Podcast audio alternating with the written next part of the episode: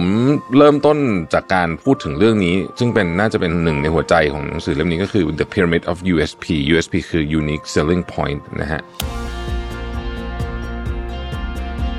ในทุกๆธุรกิจที่ประสบความสำเร็จเนี่ยจะมีศักยภาพในการยืนหยัดในธุรกิจได้นานและเติบโตอย่างยั่งยืน พวกเขาจะมีจุดขายเฉพาะที่โดดเด่น คือถ้า product หรือแบรนด์ไหนที่มี unique selling point ชัดจัดๆเลยเนี่ยนะฮะคุณจะนึกถึงคู่แข่งตรงๆ ไม่ออก ในความเป็นจริงแล้วเนี่ย ถ้าเกิดว่าคุณไม่ไม่หา unique selling point จริงๆอะในที่สุดคุณจะเข้าสู่ price war แล้ว price war นี่โคตรเหนื่อยเลยอะคือมันมันเหนื่อยแบบเหนื่อยกันหมดเลย ทั้งทุกคนที่มาใน price war แล้วก็ในที่สุดเจ็บหมดนะครับไม่มีประโยชน์เลย Mission to the Moon Podcast brought to you by ชวนคุณไปตามหาความเงียบสงบ และฟังเสียงความต้องการในใจกันอีกครั้งกับ Calm in the Chaos เมื่อโลกเสียงดังเกินไป หนังสือเล่มใหม่ล่าสุดของผมรวิทยานุสาหะสั่งซื้อได้แล้ววันนี้ที่ Line Official at Mission to the Moon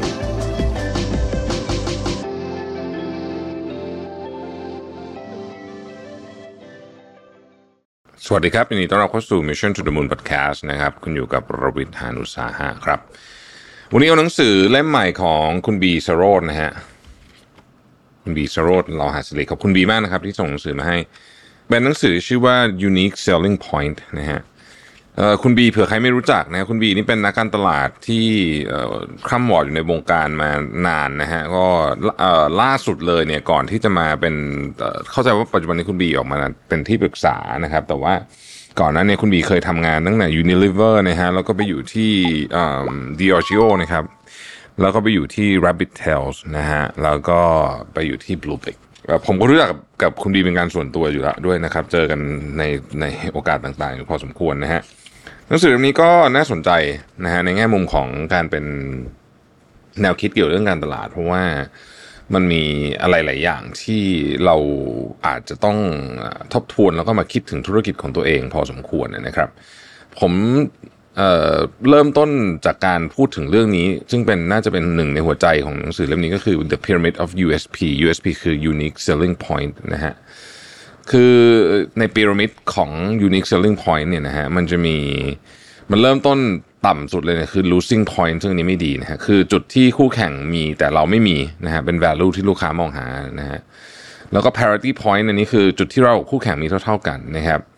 แล้วก็ selling advantage point ก็คือจุดที่เราเหนือกว่าคู่แข่ง แล้วก็เป็นข้อได้เปรียบทางการขายหรือการแข่งขันนะครับ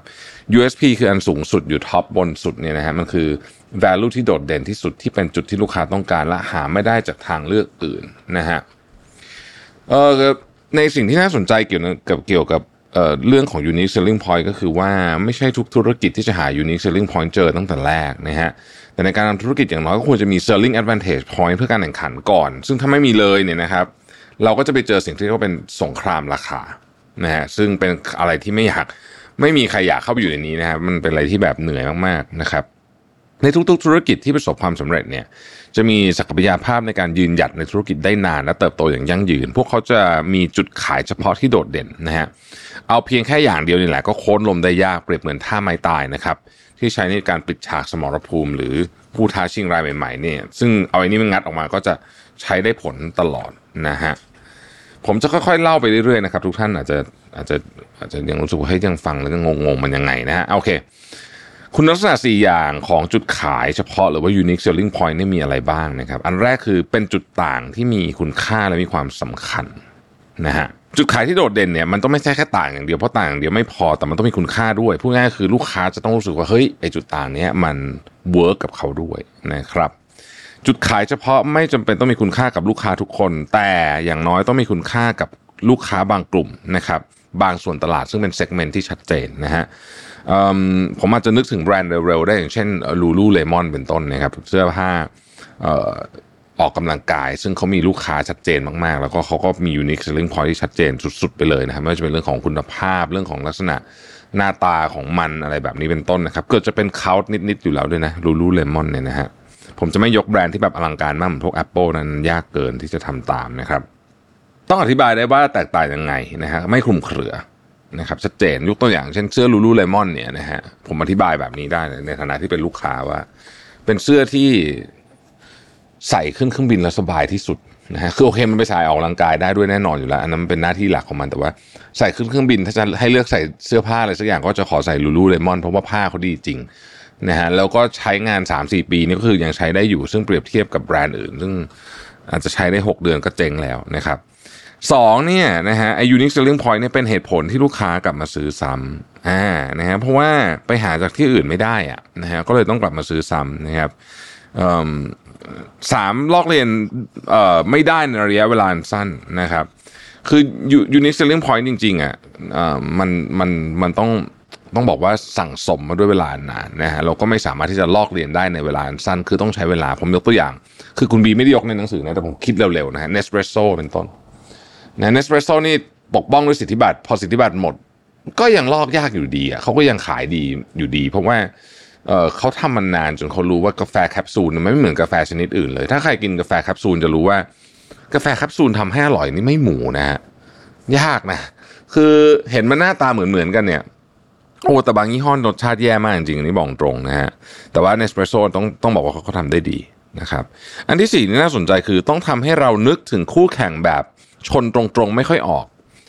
อ่าคือถ้าถ้า product หรือแบรนด์ไหนที่มี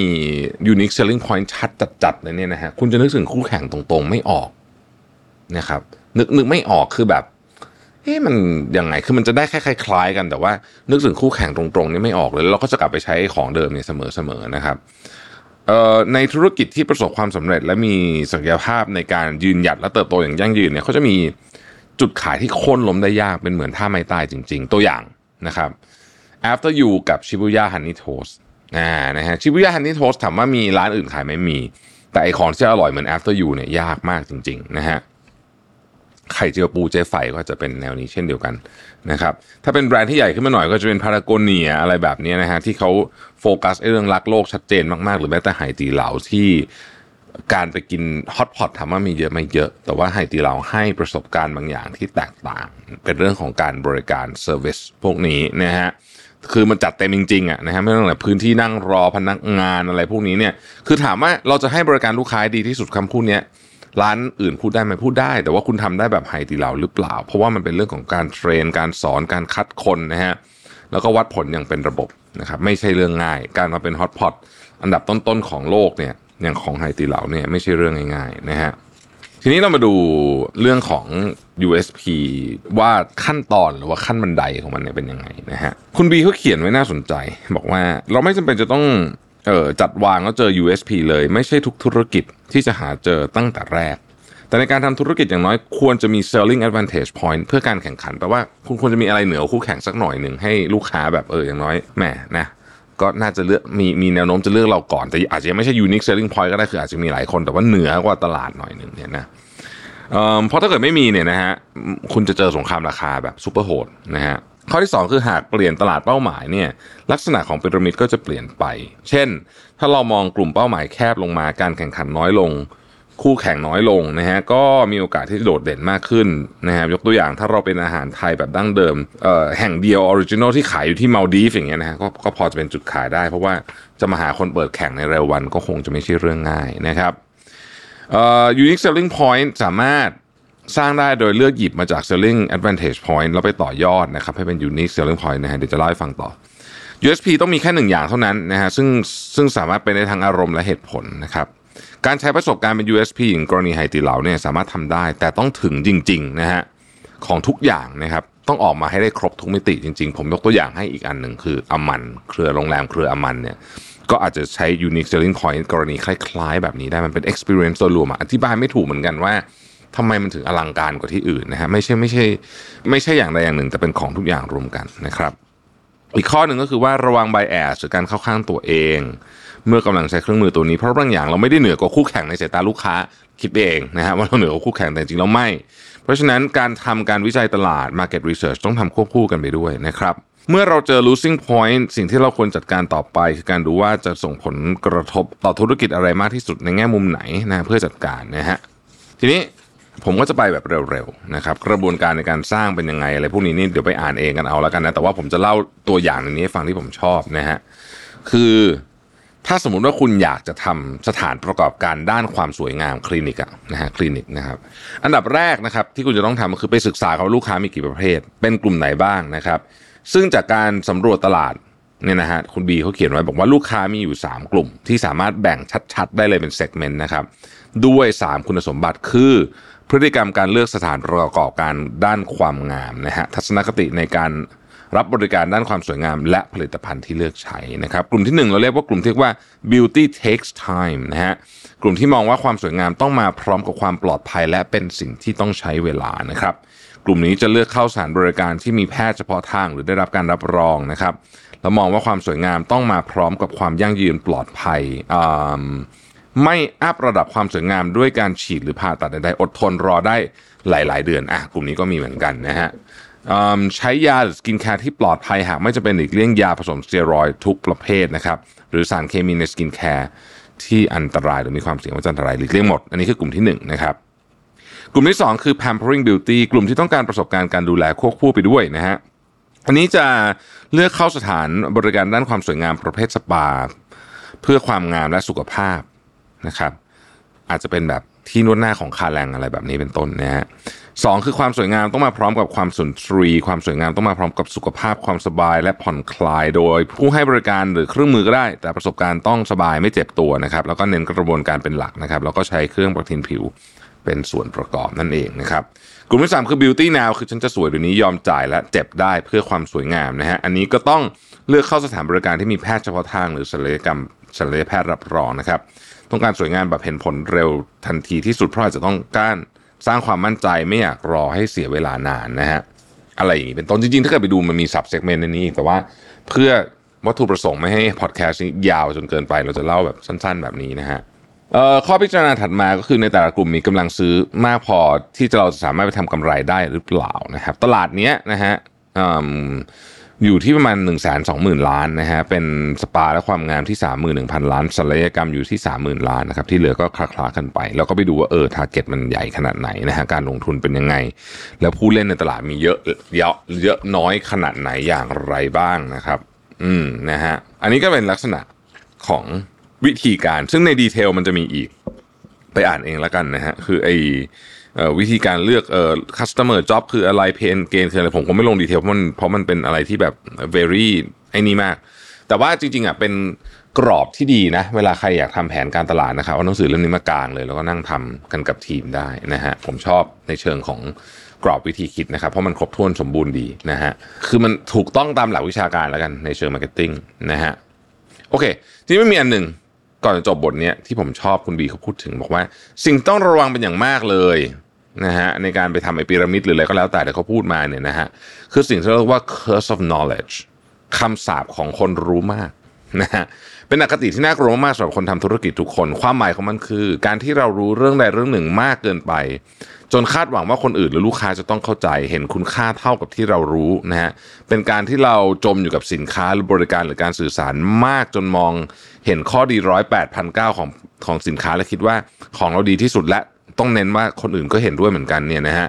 จึงจับเอาจุดที่เราคิดว่าดีใส่ไปเป็น selling advantage point หรือ dominate จะใส่เป็น unique selling point ไปเลย ทั้งๆที่ลูกค้าอาจจะไม่ได้มองเลย ว่าอันนี้เป็นข้อดีหรือว่าข้อได้เปรียบแต่อย่างใด คือมันอาจจะต่างจริง แต่ว่าลูกค้าไม่แคร์ก็มีนะฮะเหมือนมีศิลปินท่านหนึ่งวาดรูปคนบอกทางที่มักจะบอกและเห็นภาพในหัวอย่างชัดเจน แต่นักท่องเที่ยว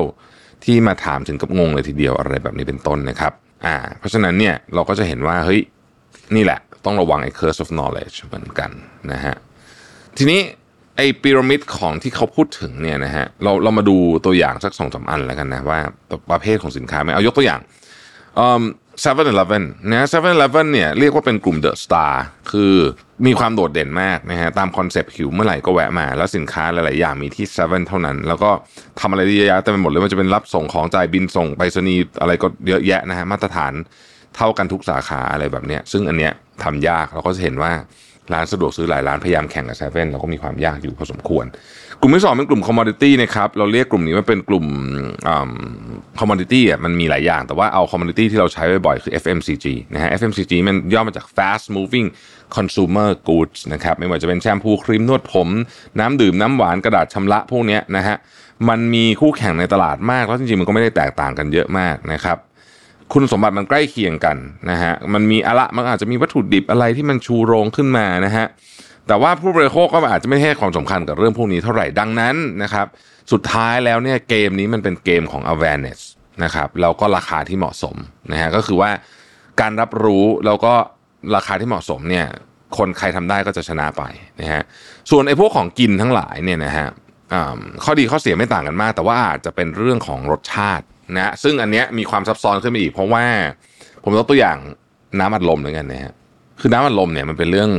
preference ส่วนตัวสุดๆ บางคนก็ชอบกินโค้กบางคนชอบกินเป๊ปซี่อะไรก็ว่ากันไป แต่ว่าคือมันไม่ได้ต่างกันในแง่ของของ value ในเชิงที่มาวัดผลกันได้ชัดๆนะฮะอีกอันหนึ่งเรียกว่าเป็น close competition close competition เนี่ยเป็นกลุ่มโทรศัพท์มือถือกับกลุ่มอสังหาริมทรัพย์นะฮะ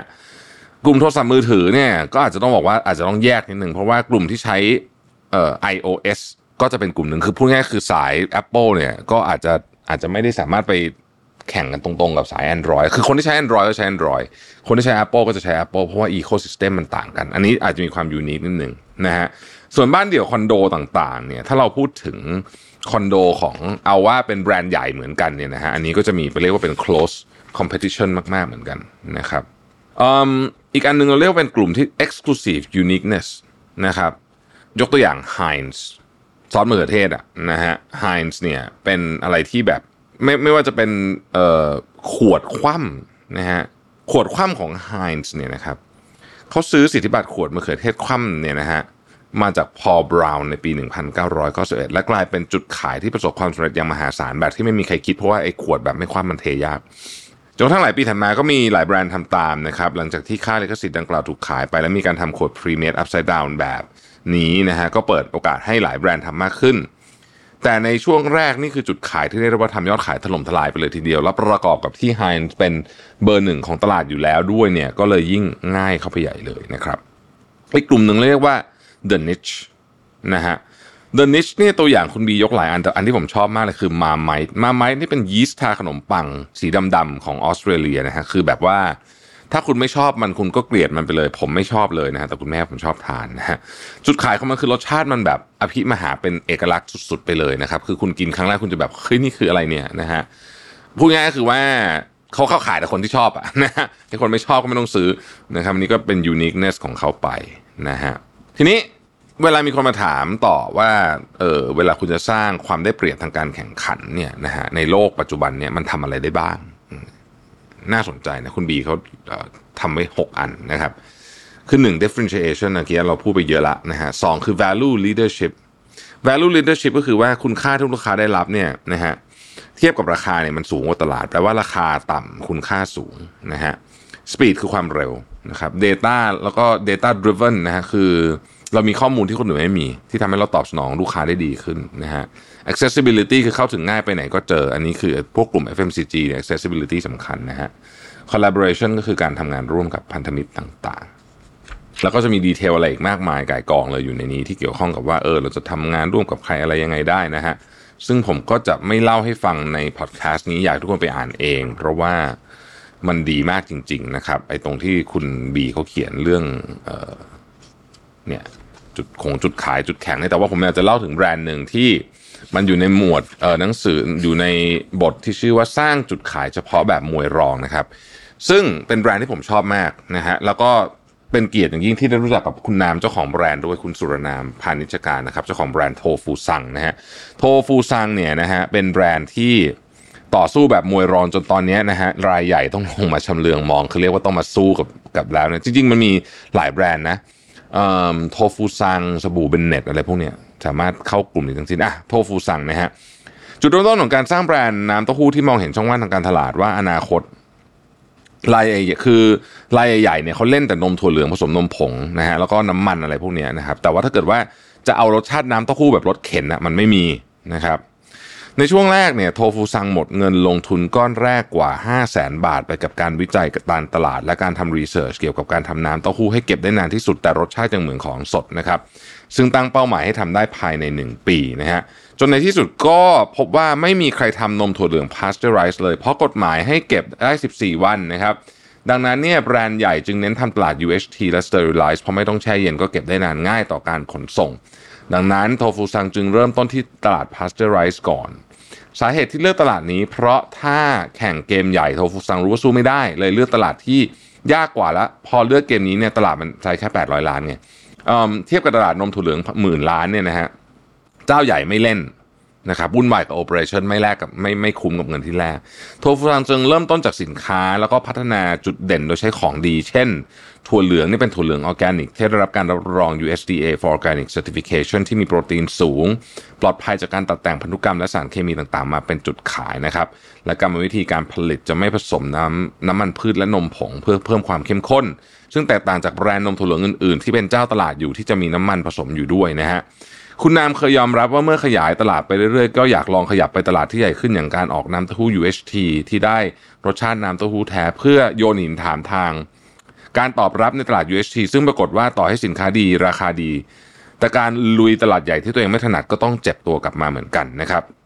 ถึงแม้จะเคยโดนรายใหญ่พยายามทำสินค้าลอกเลียนแบบมาครั้งหนึ่งเหมือนทั้งโลโก้ชื่อและ packaging รวมไปถึงวางใกล้กันในจุดขายด้วย แต่โทฟูซังก็คือโทฟูซังนะครับมีการสร้างแบรนด์ที่น่าจดจำด้วยเอกลักษณ์ทาง packaging ที่แข็งแรงและคุณภาพของสินค้าที่พัฒนาไม่หยุดเป็นสูตรลับที่หาคนลอกเลียนแบบได้ยากนะฮะ ไม่ว่าจะเป็นการนำนวัตกรรมและองค์ความรู้ใหม่ๆ มา เช่นน้ำเต้าหู้ น้ำตาล0%นะครับน้ำเต้าหู้ high protein อันนี้ผมชอบกินนะฮะ